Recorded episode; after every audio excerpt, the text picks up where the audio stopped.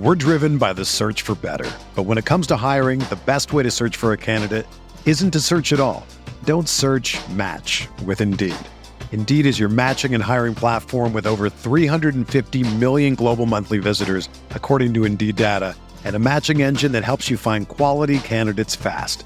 Ditch the busy work. Use Indeed for scheduling, screening, and messaging so you can connect with candidates faster. Leveraging over 140 million qualifications and preferences every day, Indeed's matching engine is constantly learning from your preferences, so the more you use Indeed, the better it gets. Join more than 3.5 million businesses worldwide that use Indeed to hire great talent fast. And listeners of this show will get a $75 sponsored job credit to get your jobs more visibility at Indeed.com slash BlueWire. Just go to Indeed.com slash BlueWire right now and support our show by saying that you heard about Indeed on this podcast. That's Indeed.com slash BlueWire. Terms and conditions apply. Need to hire? You need Indeed. It's only a kick, a jump, a block. It's only a serve. It's only a tackle, a run. It's only for the fans. After all, it's only pressure. You got this. Adidas.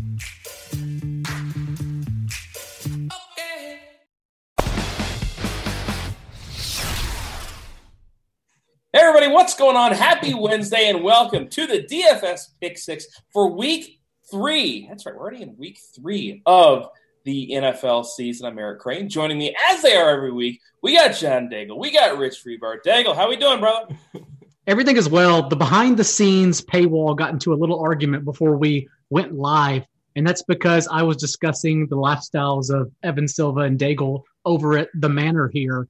And I said that I didn't agree with refrigerating red wine. I, it didn't make doesn't make sense at all. But apparently, that's a controversial opinion. Apparently, more people refrigerate red Okay, wine so I thought. wanna Eric, say, like the red wine I buy, it's what is it? I don't even remember what it's called, but it basically tastes like Kool Aid. okay, Like I, I like if you give me something that I feel like I could have drank as a six year old, I'm going to be happy about it. And yeah, you know, I refrigerate that. I might as well just put it in a pouch and put a straw in there, like an old Capri Sun or something. Like it's just. I to be know. clear, like I am no sommelier. Like I, I've I've been with people who also like put ice in the red wine as well. So I don't know. I just thought it was that no one did it, but apparently, like half of the people I've talked to, which is like four tonight, uh, they do it. So who knows? Reeves, where do you fall here? You don't seem like a Um, red wine kind of guy. No, yeah, I actually am. Um, yeah, I don't mind it. Listen, I'm not a I'm not a warm liquid drinker in general. Like I don't like tea. I don't drink coffee. Daigle knows. Oh Uh, my! I want don't- to talk about something else frustrating? Yeah, I don't I don't drink coffee. I don't I'm I don't like hot liquids, man. I don't. It's not my thing. Uh, but I also like it. listen. If you're spending more than like eight dollars on wine, you're wasting money anyway. Yes, thank you. Yep. You know, it's it's, it's kind of like it's kind of like paying up for these tight ends in uh, DFS. You know, we don't want to do that. They're all the same after. They're all the same down here. Yeah, the, in the chat they says Moscato. They say strippers refrigerate red wine, and when you marry one, that's Yeah, how you listen. find out. I mean, I don't know about it. Look at Reeves, just like, yeah, that's true. I know. It's a true story. Hey, good, good for you, buddy. Good for you. But yeah, you know, how was your uh, how was your week two, Daigle? Well, we got Aaron Jones right, nailed that. Ran back Marvin Jones since he ran 100% of the team's routes in week one, nailed that. But then uh, you look at having Zeke over the Cowboys passing game, and whenever the Cowboys are inside the five three times, and Dak is the one to fall in three times, it can get sort of frustrating. Uh, not to mention Will Fuller maybe not being injured, but on the trainer's table the entire game. So He's just where he's comfortable, man. that that will tell you uh, how week two went for me. But a few good hits here and there, so it was okay.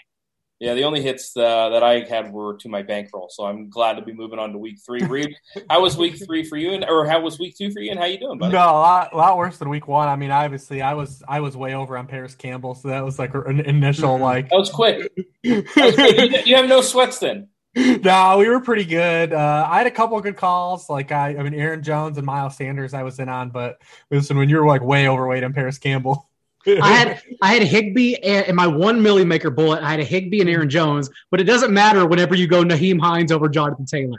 Oh, It happens, buddy. oh, it happens. Man, I, like it's That's like a crane play right there that just never works out. Like, just don't get cute. What are you doing? And you Yeah, don't- Taylor. Don't get the guy that's going to get one touch compared to 28. I do agree No, with that. I mean, you really have to be efficient if you're going to try and win. uh, speaking of efficient, let's talk about Dallas at Seattle. A couple of offenses that have been efficient this year. It's a 55 and a half point total. Seattle five point favorites at home. Um, as we talked about last week, uh, Dak got it going. He just absolutely smashed it. Zeke also had a big game. Russell Wilson, they are letting him cook up in Seattle Mm. you know, Reeves, we talk about games that we can stack. We talk about knowing where the ball is going. I mean, this game kind of has it all, man. Like, find me something not to like in this game because I like the whole thing. Yeah, it's it's hard to find pieces that you don't like in this game. This will be the popular game stack of the slate, and I think CeeDee Lamb. I haven't seen ownership, but I would guess CeeDee Lamb on both sites is going to be probably one of the heavier guys. When you look at Seattle, has already allowed games of 12, 179 and 15, 232 uh, out of the slot to opposing slot receivers through two games. And given his price and it's coming off his first hundred yard game, I imagine he's going to be pretty popular. But uh, you know, it's not a hard week to pay up for either of these quarterbacks if you want to, with the way this slate falls out. With you know, you've got the Saints and the Packers on Sunday night, and you've got the Ravens and the Chiefs on Monday night. Both those teams are off the slate. It's not hard to find value here, and you can fit in Russ or Dak, your, whatever your preference is. And it's kind of dealer's choice with either guy, with the way both these teams have played the past so far. And you know, Dallas has Chidobe Awuzie now sidelined for multiple weeks on their side. Uh, you know, D- D- DK is super cheap uh, on on both sites as well for the upside he has. He's a guy that has what scored in five of his past seven games going back to last year, and over his past five games averages 100 yards receiving. It's it, you know kind of kind of just find where, what you want to play in here. Good thing is everyone outside of Lamb is kind of expensive. Um, Gallup and Lamb are kind of the same price on both sites, so I mean you can have pivot. We could keep maybe Michael Gallup's our Mike Williams of this year. Maybe we'll just keep going to the well. year, I'm done. I'm done with these guys, man. Like, I, you know, he, he leads the buy low uh, air yards. I don't care. Like, I just these guys never get there. Like, I'm I'm just done. I'm done. Michael Gallup. Yeah, I see him ele- Fair enough. right now projected 11 percent ownership. Daigle, I just say thanks for the rake, everybody. What I is mean- Lamb? A 10, but I don't believe it. That's gonna. That's get, not true. No, that's gonna get. I, I imagine Lamb will come in the highest rostered among all of them and be one of the highest rostered, if not the highest rostered receiver the entire slate.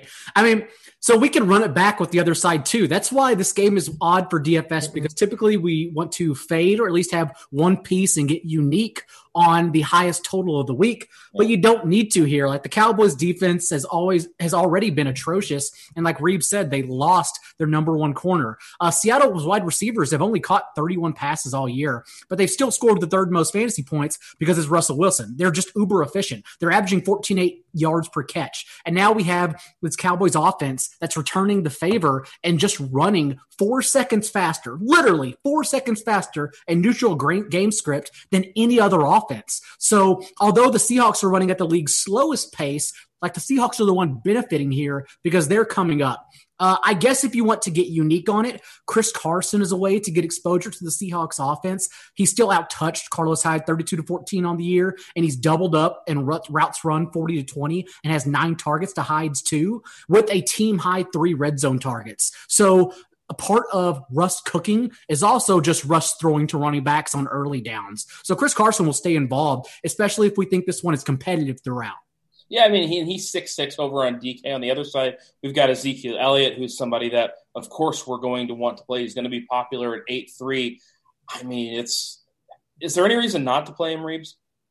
No, there's none. Not on this slate. I mean, he's, you know, we take McCaffrey off the board now. Saquon's off the board. It's just really open and shut that he's clear cut the best running back volume and touchdown, you know, play available. I mean, especially when you go back even to the last year. Plus, Zeke looks sharp this year, man. He looks a little different. He looks looks a little nimble to start the year. You remember last year he was coming off of that uh, the Cabo trip. Yeah, he was know, just hanging late- out in Mexico for like three months. the late sign. He, he looks he looks a lot better, and they're throwing to him more to start this year too. It's just hard to get away from the way this is all played out with the running back apocalypse last week at the top and the other big high scoring teams kind of removed from the slate. It's I don't really see like why you even really get cute with it. You just punch Zeke in, and we all have him. Yeah, and you know, I, I mean, the, one of the problems with this game is like we've talked about this so many times. You know, Reeves, Daigle over the last few years, where you know, a game like this, you just want exposure. The problem is, I'm not sure what the low owned piece is going to be. Dale, you mentioned Chris Carson. I think that's really interesting. And we've seen that pairing your running back with the quarterback, even though it's a little bit counterintuitive, can absolutely work. If you did that with Dallas last week, you were really doing well. But I mean, is there a kind of a low owned piece outside of Carson Daigle, you know, amongst the pass catchers that we can be interested in? Any of these tight ends, maybe? I mean, Metcalf and Lockett have accounted for 30 of Wilson's 63 attempts. That's and uh, then you add in Carson's nine. Like, that's pretty much the offense right there. Uh, so I, I, don't think I'll personally get cute with like Greg Olsen or Dev, David Moore. There doesn't seem to be a need to do that, especially on this weird slate that allows us to do anything you want on FanDuel. Like the choice is yours in life because McCaffrey and Barkley are still priced so high up there and there aren't as many options this week. Uh, so I, I, think maybe coming off Metcalf, who will be higher rostered than Lockett, could be an interesting contrarian pivot. And you know, it's one for one. I prefer Metcalf in a vacuum, but if you're telling me he's going to be that much higher rostered, I would lean Lockett. I know you have the ownership numbers over there. So uh, that would be my way of getting contrarian. I don't think you need to get too cute here, minus rostering Michael Gallup in tournaments, even though I know you're down on him as well. So I'm just done. I'm done. Him and Mike Williams can go. Um, well, I'm not going to say that on air, but yeah, I'm just done with these guys. Reeves, any other peep, any other guys in this game that we need to talk about?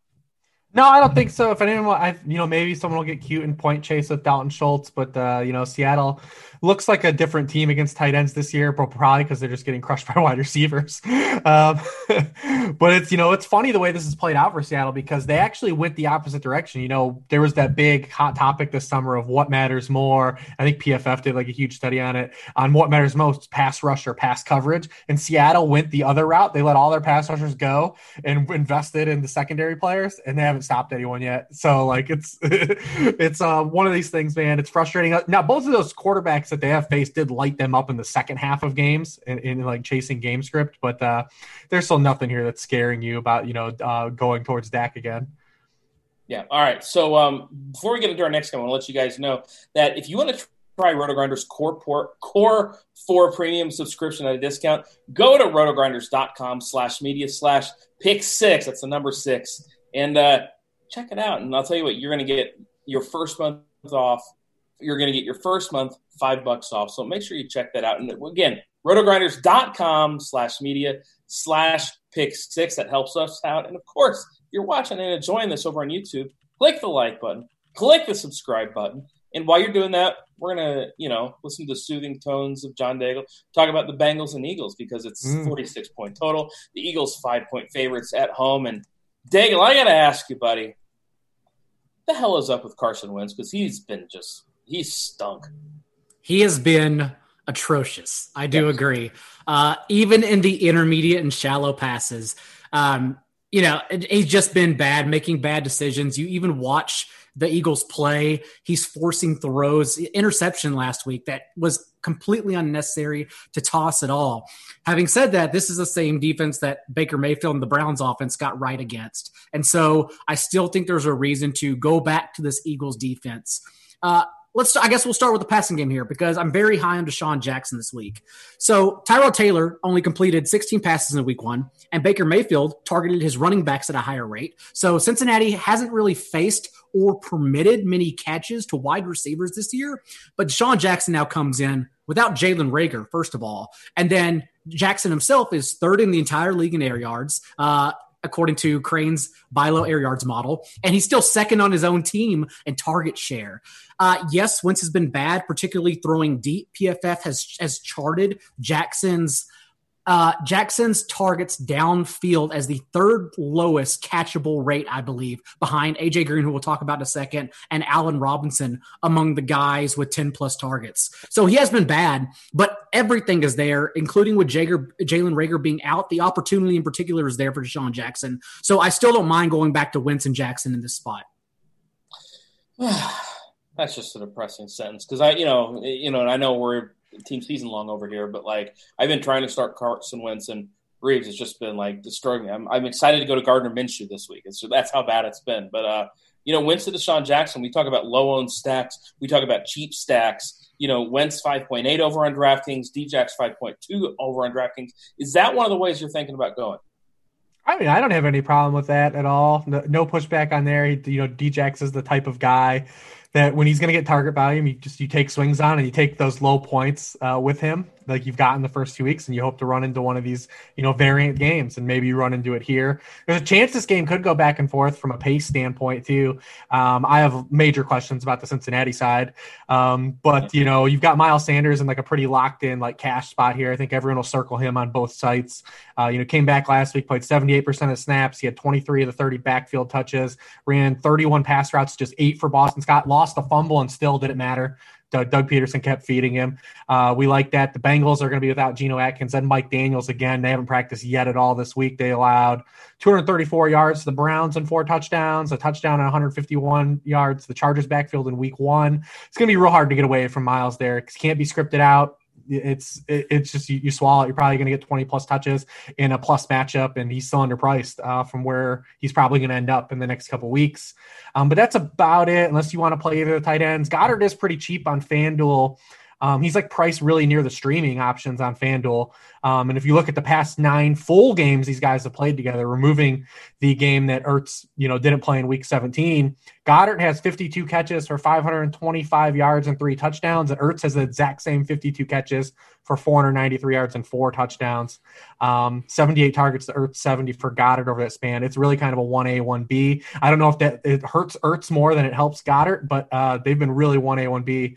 Um, so maybe you can go Goedert there as another cheap stacking option.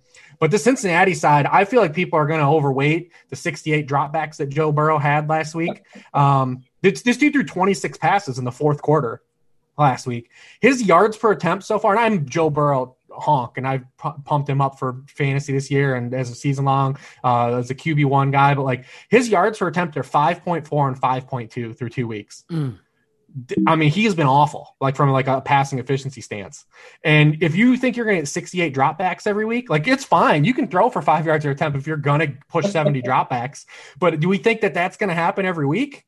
I mean, that seems like pretty far fetched. On deep balls, Joe Burrow has completed two of 15 passes on throws 15 yards or further downfield. League rate is 46%. That offensive line is awful. Uh, they couldn't, they, you know, it, it, they're going to have their hands full here uh, against the Eagles. I know the Eagles didn't show up and play good defense last week, um, but I think that it's a mismatch, you know, on the road uh, for the Bengals uh, against that front. Um, the one good thing is you can say Cincinnati, they've thrown the ball 70% of their plays, 69% on first down outside the fourth quarter. It's the highest rate in the league. The bad with that is they've averaged three and a half yards per play on those attempts, which is the last in the league.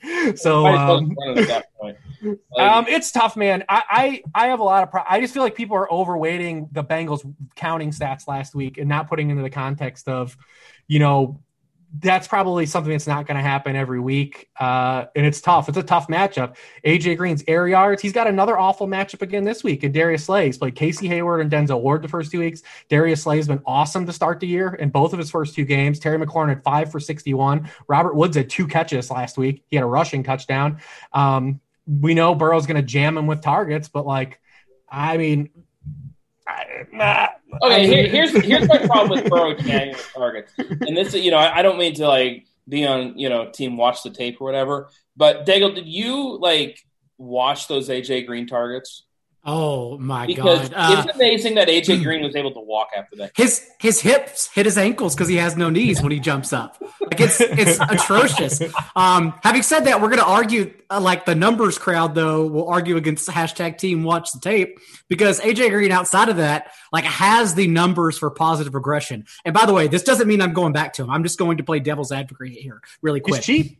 I mean, he's cheap. That's a good start. He leads the entire league in air yards and end zone targets and is tied for the fifth most raw targets. So the opportunity is there. And like Rich was saying, like Burrow's going to jam target. Burrow does not care about who is covering you. He's shown that the first two weeks with AJ Green. He is going to just keep on jamming targets there. I, so, I mean, I don't mean to go a Will Fuller here, but I'm genuinely worried might die during Who's going to make air yards on catchable targets? Like, when, is that the next evolution for this, though? Because you cited AJ Green's catchable target rate. Yeah. Why should we care about all the air yards and the uncatchable targets? This is this is very true. Uh, I think it was what is it four of ten? is that the rate? Um, like I already said, it's uh the, the lowest rate among wide receivers with 11 plus target is his catchable targets because Burrow is clearly with as the air yards tell you, selling it over to Green's heads, selling it over a nursing home player's head who cannot jump up six inches off the ground. So that is what's going on with the Bengals offense here. Uh, that's why I like still the Philly offense and Miles Sanders, as you said, Crane is going to be one of the highest rostered, if not the highest roster running back on the entire slate. Yeah, I mean, it's just yeah, oh here I want to talk about a running back on the other side here because mm. Joe Mixon's somebody that before the season a lot of us said, you know, hey, we watched the end of the 2019 season. We know that this is going to be the year they're going to start feeding him more, especially in the passing game. Reeves, Joe Mixon, once again early in the season has done nothing. I mean, absolutely nothing here. I was thrilled to trade him away from my season long team yesterday, and uh, 5.9K here, not a great matchup, but is this guy going to break out eventually? Um, I think so. When you got Mixon, you got a curious case. He's got 20 touches in each game, which you, you, which you do like. And if you look at the context of who he's faced, and we're still building the sample up on this season and finding out where these matchups actually lie, the two defenses he has faced have been good against the run in both of their games. You know, outside of, I mean, you look at the Chargers have stopped now Mixon and uh, Clyde Edwards-Helaire last week and shut him down. And the Browns have been good both weeks run. They shut down the Ravens running game in week one uh, and then last week. So, I mean, we can say at least he has, you know, faced two teams that have been consistently good in the small sample of two games that we had. But the Eagles' run defense is good as well. Uh, they did give up a chunk play to Darrell Henderson that kind of skewed like the yards per carry last week, but they still are 12th in yards per carry allowed to running backs through two weeks, even with that. The problem with Mixon is he's used in the same capacity he's always been used in. He has 52% of the team touches while tied or ahead, and he's got 24% of the team touches while they're trailing he needs to play in the two minute drill. He needs to play in catch up mode, and we haven't gotten those snaps. And we've got him as a road dog by that's a six point underdog. So we have to anticipate game script not being there again for him. So we're kind of in the same boat. He did catch four passes last last week, which was more than he caught in any game last year. Um, so you either need him to fall in the end zone, or you just need him to run into a hot matchup where the game script doesn't go awry. Um, so yeah, we keep keep hoping. i have got Mixon in spots too, but like that's what it is. They don't have a lot of these spots on their schedule. They look when you go up and down their schedule, you're like, well, they're going to be trailing here, they're going to be trailing here, they're going to be trailing here. Now they were that they they, they, they have no line.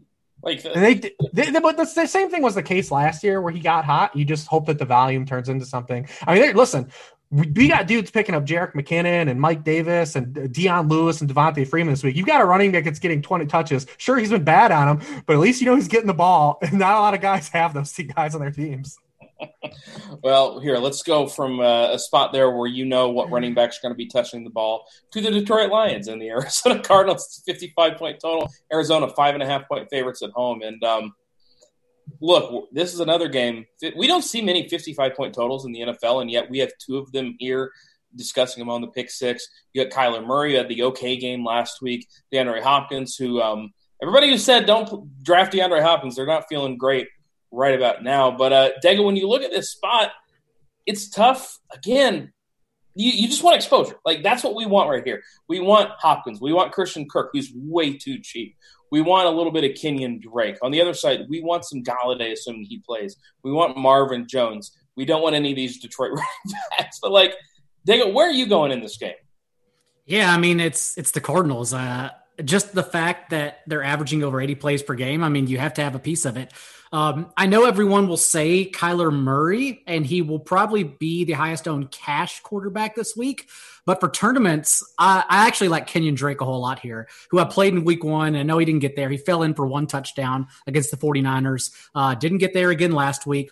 But the Lions are just basically what the Panthers should be. The Panthers are atrocious, don't get me wrong, but the Lions are basically the Panthers of 2020 against running backs this year. Have allowed the most rushing yards, the most yards per attempt to running backs, and then a, a league high 7.2 yards per attempt to running backs through the air as well. So it's just a position that they can't stop at all. And Kenyan Drake is still a workhorse in this offense, despite what the production has shown us so far. He's out carried Chase Edmonds 36 to 9 on the season, and his backfield touch rate actually jumped up in week two. So 67% in week one to 79% in week two. So I really like we we pretty much know the Cardinals should be leading here. So in what should be a positive game script for them, I actually love rostering Drake, uh, perhaps in cash games, but all over in tournaments. Yeah, I'm I'm fine with Kenyan Drake. I'm also fine, of course, with these receivers. And um, Reeves, I know we've been talking about the you know air, air yards and whatnot. Here's Christian Kirk at 4.5k though. Like nope. Uh, no, wait. Oh wow, just a hard pass on Christian Kirk. He's hurt too now. Right? He's hurt, so it's okay. He's gonna save us from himself. All right. So, so oh, who's? I, I, didn't know he was hurt. Are we playing Andy Isabella then? he got a couple targets last week. Yeah, let's grabs. do it. Golly. Oh, my best ball shares from the last year are still crying. But uh, I mean, it, like you just want piece of this game. Which pieces do you want? I uh, yeah, this is this is a good one, especially if it's going to kind of maybe just get overshadowed by Dallas Seattle, the popular yeah. game. You know, if you got another game that can get over, because what this game too, this this point total is telling me is that completely no one is buying this the start the Arizona defense has had, you know, facing a wide receiverless 49ers team that had George Kittle get hurt in mid game and a Washington football team, you know, quarterbacked by Dwayne Haskins. Uh, no one's buying this two game start that they've had. And then, you know, you get Kenny Golladay back and what he can now unlock for this offense, you know, with Stafford actually moving the ball downfield. Uh, you look at just throws 20 yards or further downfield. Stafford just at 10.2% of his pass attempts at 20 yards or further downfield. Last year with Golladay was at 19 19.2%, so almost cut in half. Um, so even just Golladay being having his presence on the field, although I think he'd be tough to go to coming off of injury, um, you know, just make Stafford a better play though, and you can run Stafford back on a cross deck. The interesting thing with Kyler Murray um, is that he's doing it all with his legs. And going back to last year, he's still, you know, having a problem with you know passing efficiency from a fantasy stance. He's 30th in passing points per attempt so far this year. Um, really getting it done in the legs. Only Cam Newton has generated a higher percentage of his fantasy points uh, on the ground than Kyler has. He's got those three rushing touchdowns. You know you're going to get some rushing touchdown production from anyways, but um, there's a chance for a, uh, like him not to have as high as a natural ceiling without rushing touchdowns than people think if he continues to pass this way. The good news is Detroit is awful against the pass. Uh, they are they happen to be 29th in passing points uh, allowed per attempt, so there's a chance for that to, to spike up. Um, outside of Hopkins, though, it's still the same story. I mean, who are who are we relying on? You know, in that in that passing game, we're not playing Larry Fitzgerald. You said you could take a shot on Isabella. People like Dan Arnold coming this season, but that offense just doesn't cater itself to tight ends.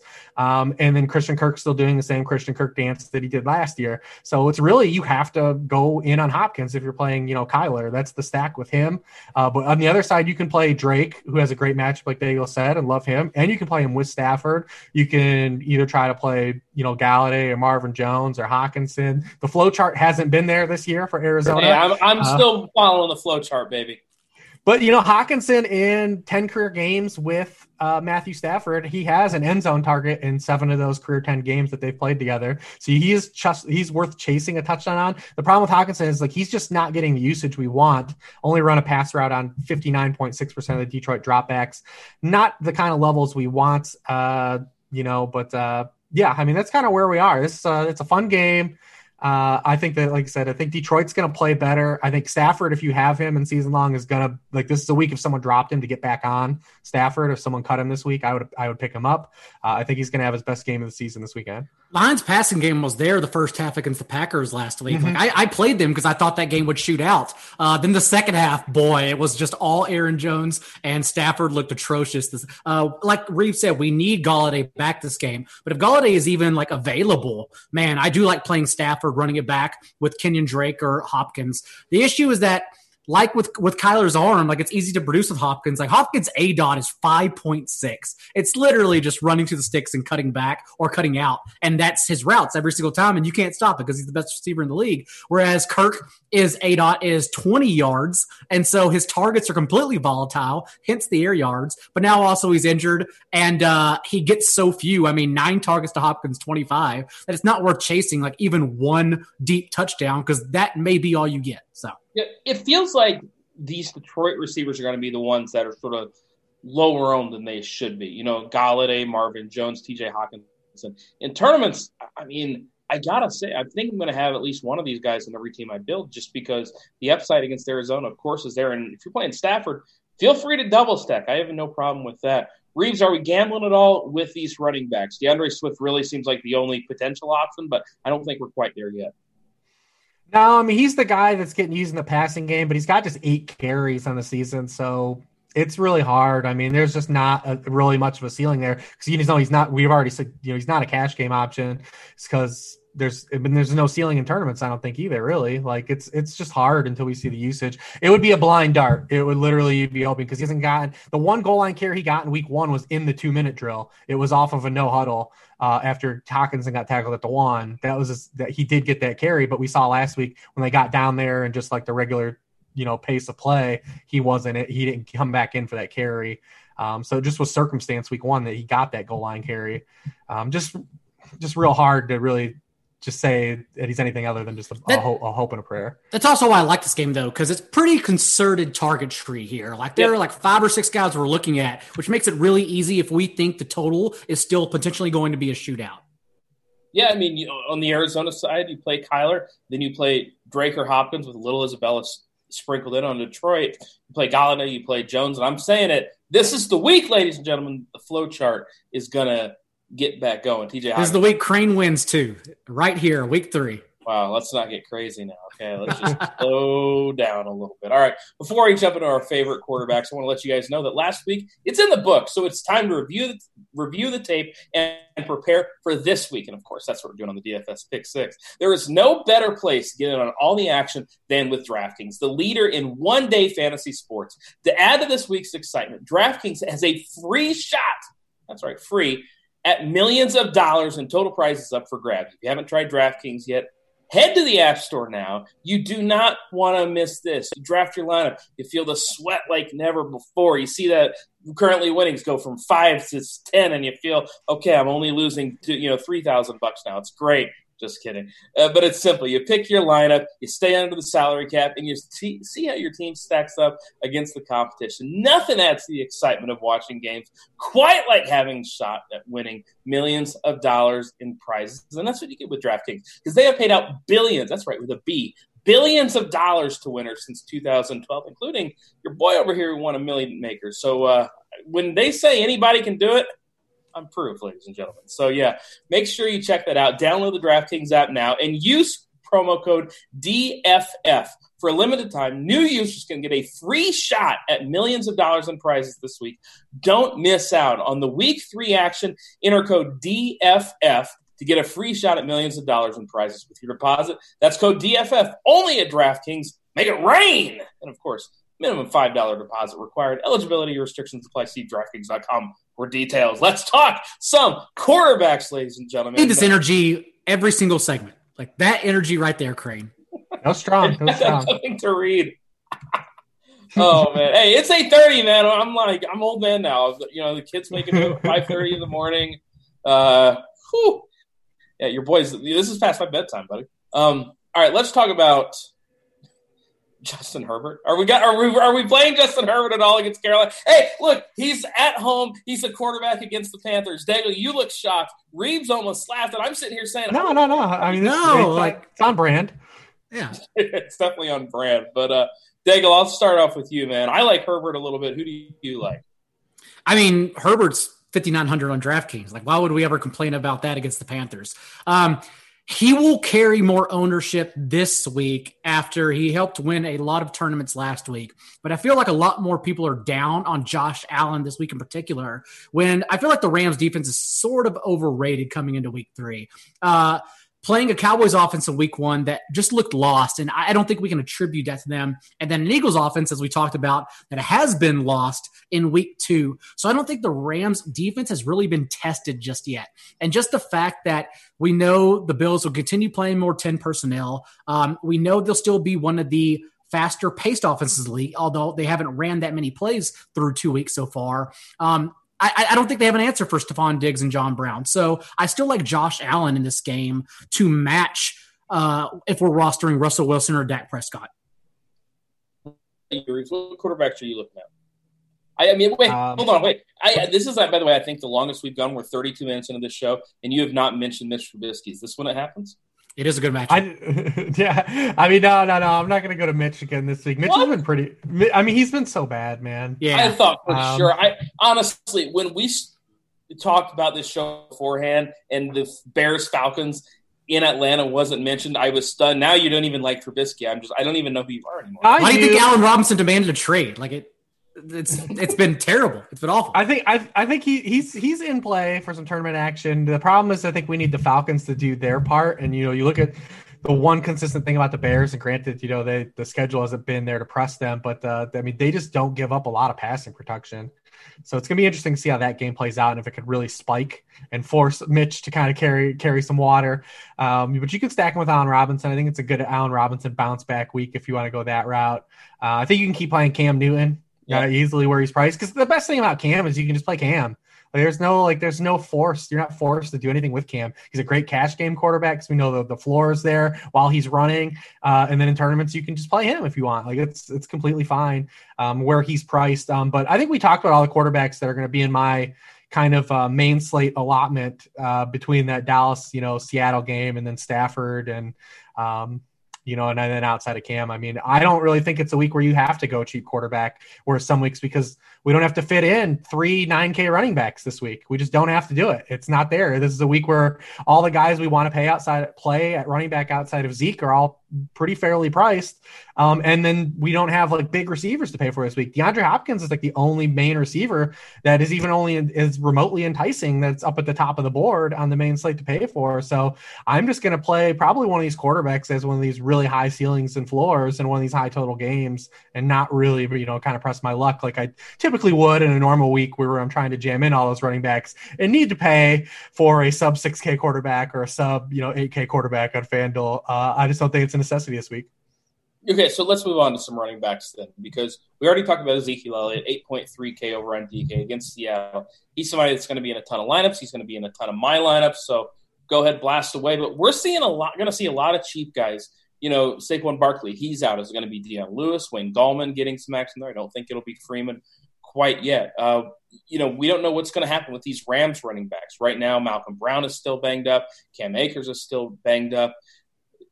Darrell Henderson just came off the big game last week. Um, I don't know, Dale. It seems like there are a lot of running backs, and I I'm not using. I like narrowing my running back pool to like five or six dudes, and this is one of those weeks where I might have to expand that a little bit. I don't know. Like, I feel you can safely pay up from the cheapies that we don't know their roles just yet and be just fine limiting your pool steal. Like, uh, you know, it, it sucks about Mike Davis because I would like to fade him in DFS at least. Uh, but we know he's going to play the pass catching role in that backfield. And we also know with a more explosive offense with Herbert and just their plan of attack with Joshua Kelley and Austin Ekeler, that the Panthers will also be playing from behind most likely. So you know, Davis could still get there on like 10 catches, no hyperbole. Having said that, I still like Joshua Kelley, 23 carries last week, which is insane. I think 25 touches without Justin Jackson. Justin Jackson, we have to wait and see on the injury reports for him, but we know that the Panthers' run defense can support on the opposite end both Ekeler and Kelley. Ekeler in particular, because with Herbert under center, he actually targeted their running backs at a 21% rate, whereas Tyrod Taylor only throwing deep targeted running backs at a 3% rate. It's one game sample, but just to see the running backs more involved gives me hope for both of them. And then a, a deeper play, you know, James Conner, they he's played five quarters with Benny Snell this year, and he's out carried Snell 22 to 5. He's seen five targets. Benny Snell hasn't seen a target yet when they've played together. And then Conner has also handled all five of the touches inside of the 10 yard line over Snell. So against the Texans defense, we talked about how bad the Lions rush defense is. The Texans are just worst in all those categories and rushing yards and yards per attempt. Um, so I, I, like James Conner as well. And that's just leveraging everyone's fear against them because everyone thinks he'll get injured. And maybe so, right? But uh, if you're going to give me a guy who's going to get 25 touches when he doesn't get injured, it's probably a good bet. Yeah, I mean, 6.7K, nobody's going to want to pay that price yeah. for James Conner. Like he he let too many people down. You know, it's just it, it's not going to happen. And I see what you're saying. And you know, there's another guy who I don't think is going to be too popular. I'm just going to keep playing Jonathan Taylor every week. Like, I mean, I think he'll be pretty popular. Really? Okay. Well, yeah, I thought he would be one of the higher owned players. Yeah. Okay. Well, we haven't updated our ownership projections yet, so I'm just okay. gonna I'm just gonna like triple what we have because I guess no. I mean, I can see it maybe on DK. His price definitely got it like went up a little bit. Uh, FanDuel did not adjust mm-hmm. um, because you know I look at Jonathan Taylor and he looks like Derrick Henry with cast, pass catching, and if he's not going to be you know priced so egregiously away from Derrick Henry, then I mean, why would you not just keep going to him? He's a little tighter on DK, uh, but on FanDuel, like Derrick Henry's eight two and John Taylor six seven. Um, you know, he had 28 touches last week in his first game. You know, played 67% of the snaps, and probably if that game was close, he probably would have got more touches. You know, they kind of just used Jordan Wilkins to kind of like salt that game away towards the end. Uh, so I mean, I think he'll be pretty popular, especially on FanDuel. I think he'll be really popular. I love the Conner call. Um, you know, they get David DeCastro back this week too. Uh, Houston's one of those teams, small sample size, but they've been just crushed both weeks on the ground. 51% of the yards gained against them on offense have come via rushing. It's the highest rate in the NFL. Um, and like you said, Conner is, you know, people just are going to be hesitant to play him because they'll wait for like the old Julio factor. Like this guy's going to limp off the field in the first quarter. Uh, they won't play him, uh, you know. And then, you know, obviously it hit last week. We brought up just the Panther stat. We might as well keep bringing it up until it finally happens. They allowed multiple rushing touchdowns again. It's the seventh game in a row uh, dating back to last year that they've allowed multiple rushing touchdowns, um, which is the longest streak since the 99 2000 Cleveland Browns. Uh, so, I mean, they just might as well keep this going. Uh, just assume that two Chargers uh, rushing touchdowns are going to occur in this game. Rich, I thought your Samaje Perine rushing stat for the Saints was in danger on Monday night, but it held one more week. Yeah, it, it, it, looked in danger as well as the uh, you know Ravens wide receiver stat too as well because the Ravens haven't allowed a hundred yard receiver uh, since they've acquired Marcus Peters and Cooks had ninety five yards. Oh, you know we didn't really touch too much on these San Francisco guys. Jerick McKinnon at four nine, he's fine. I don't think I'm, we can play any of those guys, man. I am not. I mean, I'd rather play Jeff Wilson. He's like nine hundred bucks cheaper. I mean, or what? him. What? I mean, I just it's hard for me to, to like when I pay down at running back, like I want to still have like projectable touches. And it's kind of like we talked about Antonio Gibson in week one.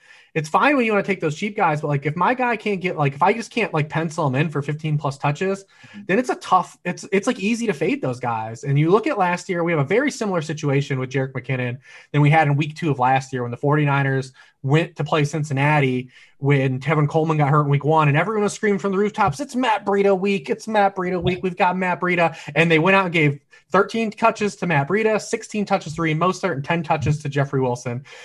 It's not like far fetched with you got a guy that's missed two years of football and only has three carries in each game so far. That they're not just going to jam Jerick McKinnon up with like 18 touches. I mean, maybe it happens. I won't rule it out. It's non-zero, but I'm going to say that it's probably not very highly probable either. Crane, yeah, do you do you think more people, yourself included, will go more cheap running backs like that, or because we even have like Derrick Henry, like Derrick Henry, I understand the uh, the touchdown dependency. That's what's hurting us right now, but he still handled fifty nine to sixty three back running back touches so far. Like, no, I mean, I still play Derrick Henry. Like, I I usually have one or two cheap guys in my player pool though that I'm going to be looking for because look, if one of these you know 4,500 dudes go for 20 points, you're going to need them. Sure. If that's unless all these expensive guys go for mid thirties, you're going to need them, and that value, especially what it can open up at the wide. But they're not four though. That's the problem. Is that yeah. there was none of these guys snuck up like this week. Like there wasn't a surprise and active. Well, I'm the only one, one the, that likes Jeff Wilson. I mean, you no. know, how many touchdowns do you need from Jeff Wilson to get to twenty? I mean, points? he gets like five every twenty carries. So like, what else do you need, man? No, I mean, he would be the one guy. I guess like I would be like you could push. I would like be okay like you pushing back on. Um, but they it, like you're talking about like Mike Davis is five one, like he's not four. Yeah, they, not, hey, big props to DK by the way for pricing these guys up because it would have been a really really dumb slate if all these guys were thirty five hundred. That's and, the other thing. That's what we're factoring in is that they're not min priced. Yeah. Yep. And like and like Josh Kelley, I mean he's going to carry ownership I know, but he's only like 700 800 more than those guys since they were priced up. And like he's the one 20 touches, 100 yards and two touchdowns. So I don't I don't know. I'll have to think about it more as the week goes on. Yeah, I would rather play Josh Kelley than Jerick McKinnon. I would rather play Josh Kelley than I don't know who's some of these other like Darrell Henderson. Like unless both Brown and Akers are out, I mean, even though it's a terrible matchup, I mean the Bills' run D is good. Like, do I like it? No, but will I still pay five four for? That's what I mean. There's a, a lot of really good plays. I think yeah. the McKinnon fade is really sharp and it might screw us. Um, if you're playing high stakes, he's going to be really, really popular there because the high stakes guy is just good all over. Guys like Jerick McKinnon can catch the ball, you know, under 5K. He's going to be super chalky there. If you want to fade him, go for it. You know, but I mean, all these guys can't be popular. Miles Sanders is six four. I think that's why we're going to see the ownership on these cheaper guys a little bit less than maybe what I was thinking before the show, just because as and there's nowhere to put it. There's just nowhere yeah. to put the money this yeah. week. I mean, there's just nowhere to put the salary um, unless you're paying for DeAndre Hopkins. He's like the one guy. Um, I think to really go up. I mean, where's the? I, to- I toyed with a FanDuel cash lineup earlier, just making placeholders, and like I think I put Josh Kelley in over Derrick Henry, and I look up and the lineup is done. and I had 6,400 left. I was like, oh, okay, that kind of week. I got it. I guess I have to keep yeah. on playing around. Yeah, I mean, all the big the big receivers except for Hopkins are off the board uh, because I mean you're probably not going to play Julio with the hamstring, and literally like Calvin Ridley's gotten priced up, and he scored multiple touchdowns two weeks in a row. Um, we kind of know like we were like that. When's that shoe going to drop? It's probably this is probably a good spot. No one's caught two touchdowns in a row, three games in a row since 2015. Calvin Johnson, also Ted Ginn did it that year. Um, but it's I mean it's just hard to say. Like we're we're waiting on that regression. You got the the the, the price up uh, to pay hey, Are you for. doing like an interpretive dance over there? No, every now and then when I'm recording, Silva would like deliver me stuff because we both have our hours. We're busy, and so this time it was a bottle of wine. So I was taking over the. Up your head and Silva back. Come on in, baby. Uh, he's already downstairs. Uh, yeah, I, I was doing a waiver stream the other day. And he came and delivered me a pizza out of nowhere, and then just left the room. So we have we have some unique like uh, rapport here. We know we know what's going on here. It's like uh, a perfect strangers, uh, Larry and Balki thing. Yeah, it's like too it's too fun over here. Too fun. There was one other running back situation I wanted to ask you guys about, and it is 100 percent selfish because of course that's with my season long team. Is this Leonard Fournette's backfield now, Reeves?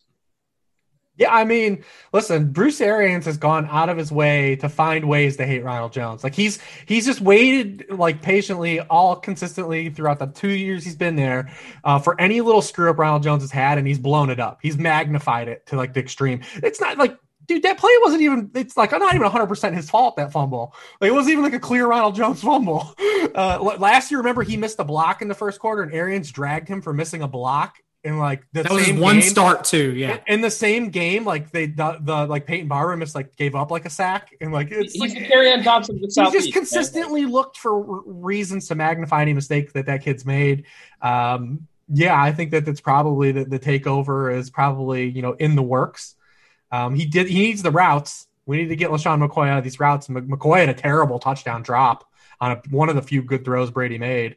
Uh, I don't know how PFF graded Tom Brady as the second highest quarterback in week two. This guy threw for 6.2 yards per attempt against the Carolina Panthers. He short armed like a wide open flea flicker touchdown and somehow was the QB2 on PFF. And I love PFF and everything they do. But uh, Tom Brady, uh, how, how was he the number two quarterback last week? How? I mean, maybe they're grading on a you know on a curve. Like normally everything's twenty yards short. That one was just ten. I don't think it's like left off Fournette yet. I because Bruce Arians, the man. Yeah, I would speak, say it's still yeah. He speak. Bruce Arians speaks in the present. Like we all tr- try to decipher what he says. He literally shoots from the hip. He's the most honest individual ever, and says whatever he's thinking at the time. And he said no. He still likes how the running back. He still likes his backfield. It is what it is, uh, and he's going to keep it the same. And, but I will say, Ronald Jones from week one to two touches went from 73% of running back touches to 29%. And then for Fournette, it was 23% to 51%. So we can expect that to continue in Fournette's favor. Uh, and he could very well still get there in this matchup. Denver's missing. I don't even want to go down the list. They're missing like five defenders. They have Jeff Driskel now, who I like in week four. We're going to talk about next week against the Jets. But if this week against the Bucs, it's going to be disastrous and a positive game script for the Bucs to just let loose with Fournette and with the ball on his belly. So I still think he'll get there there, but I think we should expect more than we think for Ronald Jones. I'm just glad that I have a full week to look forward to Jeff, Jeff Driskel. Oh, that's Driskel's that week baller, four, buddy. Man. Horizontal tees. Jeff Driskel's played in four games since the start of last year, and he has 18 or more fantasy points in three of them. Over seven carries per game in his three starts for the Lions last year. He's a hair on fire guy, Crane. This is the brand, man. I like these fire. guys. I you got seven days, Crane. You got seven uh, days got, to think got, about I it. I got seven days before I hate myself. All right. um, let's talk some wide receivers. Of course, DeAndre Hopkins is ending up. He's the guy. If you're playing cash games, you probably have to play him because what the hell else are you going to do with the money? Daigle, who are some of the other wideouts that you like this week? FanDuel and I are in a chicken fight here because they just want to keep decreasing DJ Moore's price. And I will just keep him. saying – buddies, I'm going to just keep playing him, I guess. He has 22 targets through two weeks. Like, I understand Robbie Anderson is more involved, but DJ Moore is still leading the team in target share. And they just lost Christian McCaffrey. Like, there are still more targets available now, and yet they dropped more salary, 100 bucks on FanDuel. So, whenever the Dirty Harry theme song is that the I may have I may have dated myself there. Um, whenever the mu- and it, it's your birthday, so you're even older. Whenever the theme yeah. song is playing, just know I'm gonna just keep on locking in DJ Moore because he will score a touchdown on these targets too eventually. I mean, DJ Moore, like eventually he's going to get there, and he's like the opposite of air yards, Crane. Like you have to love DJ Moore because it's not air yards, it's targets. It's actual opportunity. It's targets. There have been two. We've had two fantasy weeks now. He has been my highest owned wide receiver two weeks of this season. So, like, yeah, I'm going to keep loading up on DJ Moore, and if it, you're committed now, baby, great, okay, yeah, um, yeah, you know, and you know, you mentioned like the Panthers. I think a lot of people are going to overlook a lot of these Panthers because again, is the matchup great? No, they have a 19 point implied team total. But as you said, Daigle, they lost Christian McCaffrey. I think we could see Curtis Samuel get some more looks underneath. Robbie Anderson, as you said, he's been getting more looks. I mean, Reeves, to me, there's a ton of usage to go around on the Carolina Panthers offense and not a lot of dudes to get it. Yeah, because we know that they've dusted uh, Ian Thomas. He's gone. Mm-hmm. He's off the he's off the reservoir. Uh, we, we can kick him off the island. Um, yeah, I mean, I'm fine with that. Keep going to DJ Moore. We know the ball's going to go. There's going to be put in the air. Um, maybe there's a chance that just they get run on so badly here that that they don't have like the play volume. But we even seen last week where it's they still he still got there. Um, still eight for 120. No problem going back to him. Um, yeah, I just don't. I don't have any pushback on that. I mean, I dig it. Uh, I think Allen Robinson's in play. Uh, you can keep playing Diontae Johnson until his price finally catches Juju Smith Schuster because yeah. he's outplaying Juju Smith Schuster and getting a lot more targets. Uh, I think both of the Denver guys are kind of interesting in tournament plays. Uh, yeah, you know, Jerry, once, once Jerry, Driskel Jerry, came in, like he just targeted the hell out of Jeudy. Driskel Crane, listen to yourself.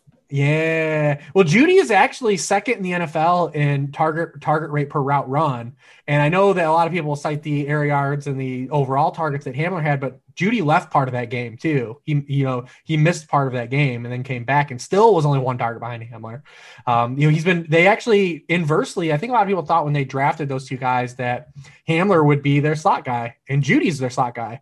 Uh, Jeudy's there, and Jeudy played a lot in the slot in Alabama too. But Jeudy is their slot guy, so he's getting the cheap targets. So if you're thinking about taking a guy in DFS, you know obviously Hamler is going to have a ceiling and he gets those high variant targets. But Jeudy has a little bit of a better floor with the you know types of usage he gets. Uh, he's still really cheap. Uh, he's going to get a lot of volume now with Courtland Sutton out. The targets haven't found Noah Fant yet um, as good as he's played the first two weeks, and he's been great with all the targets he's gotten. But you know, just the five and six targets total, we need him to get more. He's run hot in the touchdown department. Jonnu Smith's like that too. Jonnu Smith's had a really nice, strong touchdown spike, but the overall peripheral targets, we still would like a little more, more uh, meat on the bone for when these guys don't score touchdowns. Um, but uh, I do like both Denver guys as tournament plays too. I noticed. I know the Jonnu Smith stats too, Reeves, but don't put that on Twitter because people get angry. People love Jonnu Smith, man. I love I mean, Jonnu like Smith. He's, he's, yeah, an, like, he's a super athlete. Yeah, he's a super athlete, but like the, but I mean the opportunity, like it's still not there. Like Jonnu Smith's the same player as last year. Uh, if AJ Brown ever comes back, then you know Jonnu Smith is an easy fade. That's so funny. Like, I mean, those guys I, are good. You just need the targets, man. But they also in touchdowns. You got to think about early in the season where everyone's taking these victory laps. Like, look at touchdowns, guys. Like the most highly variant thing that we have going in our game. The hardest thing to to project.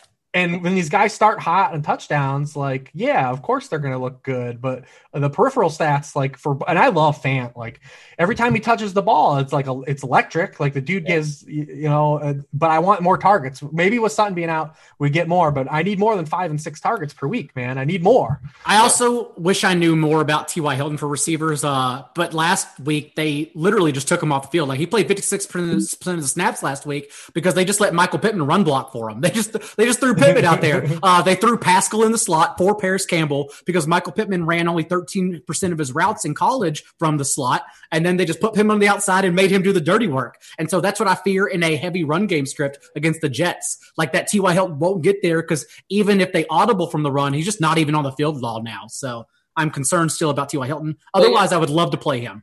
I mean, everybody like this is like the third week now that we've talked about T.Y. Hilton. The Colts when they're big favorites like this, they just don't pass.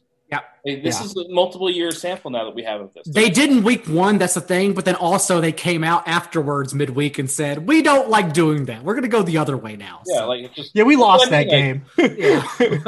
yeah. Yeah, I'll, I'll watch it for a Survivor contest. That's it. Like I'll I'll be rooting for the Colts in my Survivor contest. But outside of that, and Jonathan Taylor, I ain't gonna have any rooting interest in this game. But uh, guys, I do have you, a rooting interest in you guys trying out RotoGrinders Core 4 premium subscription. Do it at a discount. And how do you get it at a discount? You go to rotogrinders.com slash media slash pick six. That's the number six. Get your first month five bucks off. Can't really beat that. Of course, if you're watching this on YouTube, click the like button, click the subscribe button. Now, Reeves, I got to tell you, man, we have been getting a lot of season long questions in the chat as this show has gone on.